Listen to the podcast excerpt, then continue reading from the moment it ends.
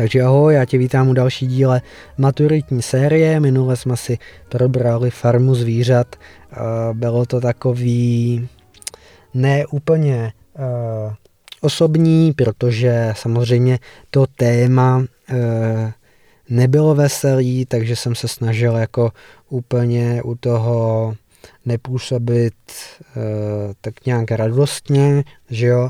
A dneska navazujeme na taky velice, velice uh, silný příběh, sil, silnou knížku, uh, možná nejsilnější uh, knihu, kterou jsem uh, k maturitě přečet v rámci teda jako nějaký emoční, emoční stránky, jo, ne, že by byla jako silná, že by měla hodně stran. A tou je knížka nebo deník Ani Frankové od Ani Frankové. Eh, myslím si, že tohle je knížka, který se strašně lidí bojí. Jo? Eh, jednak protože je to dlouhá kniha a jednak protože mají předsudky. Jo? Rozumím, je to téma, který prostě pro většinu lidí eh, je eh, strašný a nechtějí ho otevírat a vůbec si o tom číst. Ale já si myslím, že tady ten deník je uh, zase jednou z knih, která otevře oči. Je to knížka velice, velice, už jsem říkal, silná a uh, Měli byste jí dát šanci, rozhodně, rozhodně jo. Pokud se aspoň trošku cítíte, pustit se do tohle z té tématiky uh, nacistů a ži, uh, židovství právě v této době, uh, holokaustu a tak dále, tak uh, je to rozhodně jedna z výborných knih. Já osobně jsem tuhle knihu čet velice rád a i přes to, co, si, co eh, se právě Aní a její rodině stalo, tak uh, musím říct, že je dobře, že se to vydalo, uh, je dobře, že to tady máme a, a tak no. Je dobré taky zmínit, že Eh, je to v podstatě jenom denník z toho, co se dělo, když oni byli v úkrytu. Jo? To znamená, není tam žádné násilí, není tam uh, v podstatě žádná krev, není tam nic, co byste od toho čekali.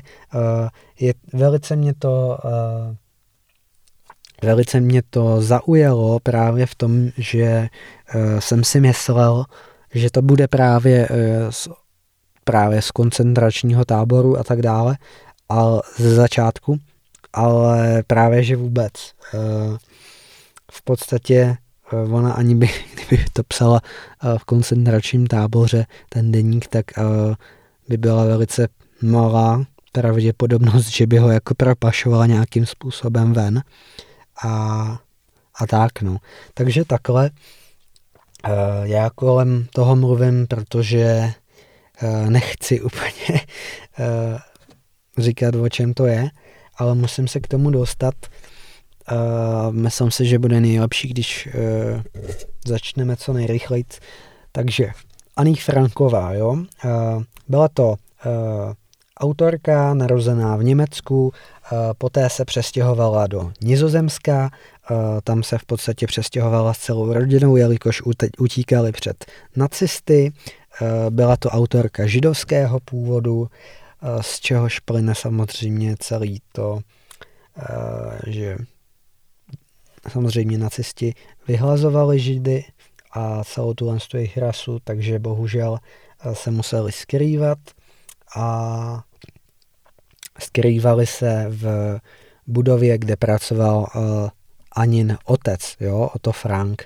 Uh, byla to v podstatě taková uh, budova, kde byla pracovna a jelikož to bylo vedle hodně baráčků, tak bylo skrytý v podstatě místo za celý, celou touhle s tou budou a ještě tam byl takový skrytý dům, ve kterým právě žili.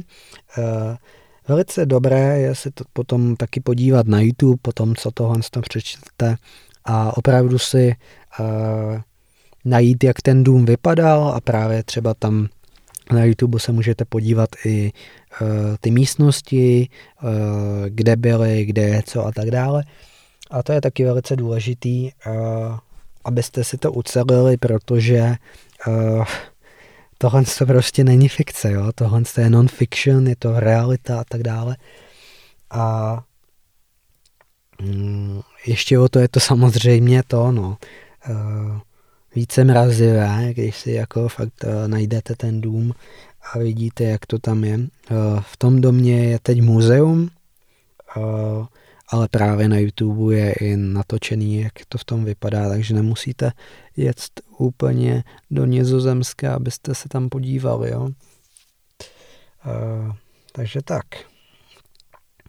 No, uh, Ani tak byla holčička, malá holčička, která uh, dostala právě od táty deník, do kterého se zapisovala, takže celý, celá tahle kniha je v podstatě uh, ten deník, uh, jsou tam formy právě zápisků z určitých dnů a ty zápisky jsou v podstatě z období od jejich 13. narozenin, kdy to dostala až po den posledního zápisu a poté v podstatě uh, je objevili nacisté, jak se skrývají v tom domě. No a, a Annie byla uh, i celou jakoby rodinou, kromě teda otce, uh, bohužel vyhlazena v těch táborech. No.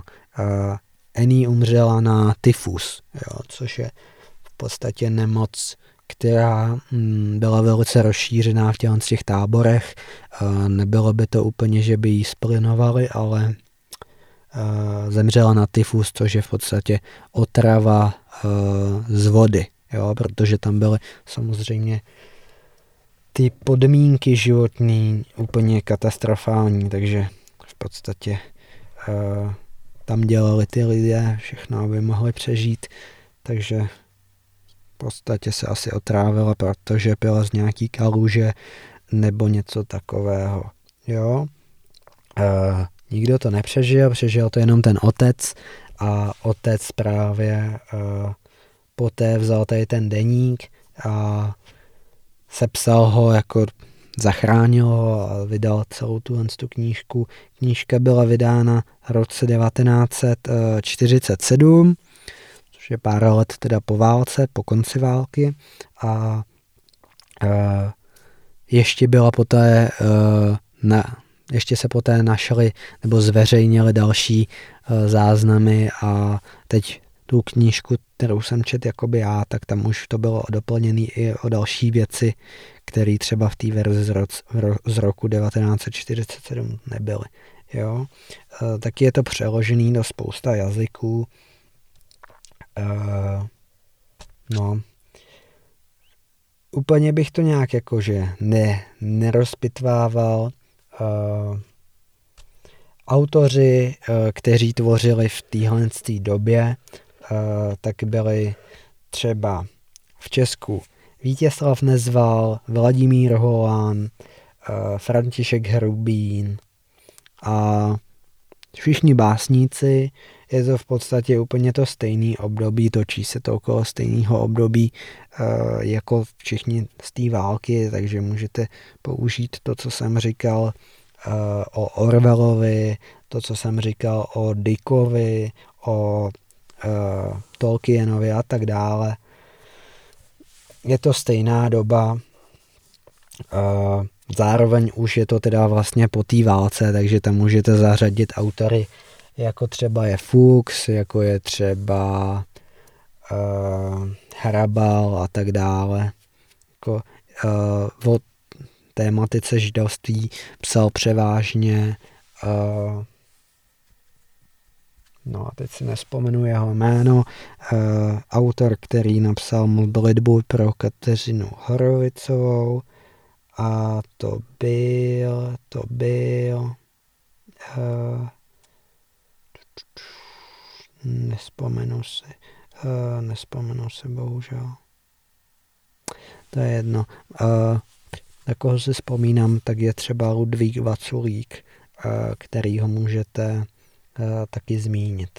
Jo, Arno Štrustik. Jo, Arno Štrustik psal o židovské tématice vlastně celou jeho kariéru a ten napsal právě modlitba pro Kateřinu Harovicou a tak dále. Jo.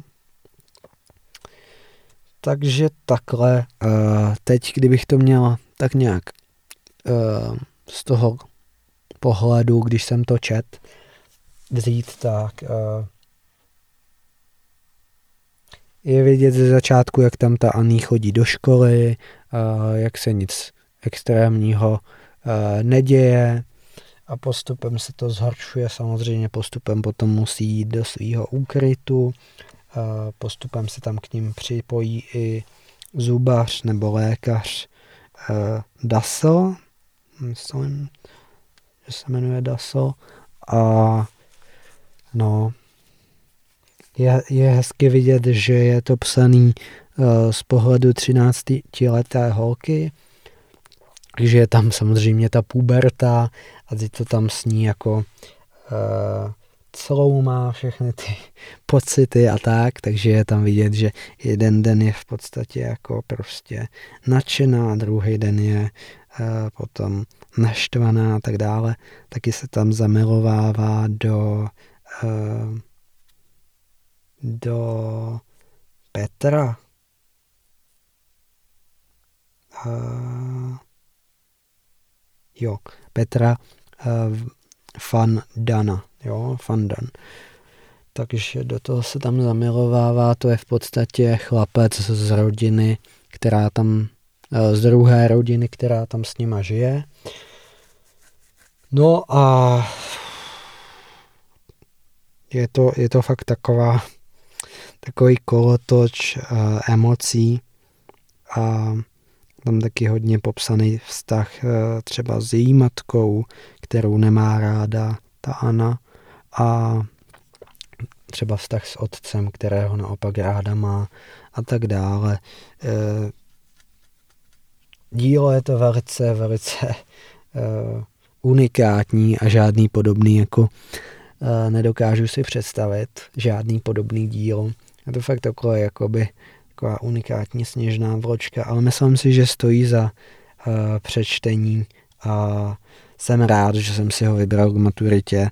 A zase je to díl, který bych neměnil. A pokud by někdo měl chutit do téhle tématiky, uh, která věřím, že není pro každýho, tak uh, jděte do toho, no, je to docela je to docela zážitek.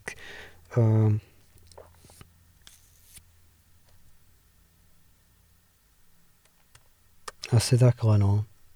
Nemám co k tomu dodat. Uh, bodovat to tady uh, řeknu hodnocení, ale uh, to je spíše jako ne tím, jak je to napsaný nebo příběh, ale tím, jak je to opravdu siln, silný. Jo.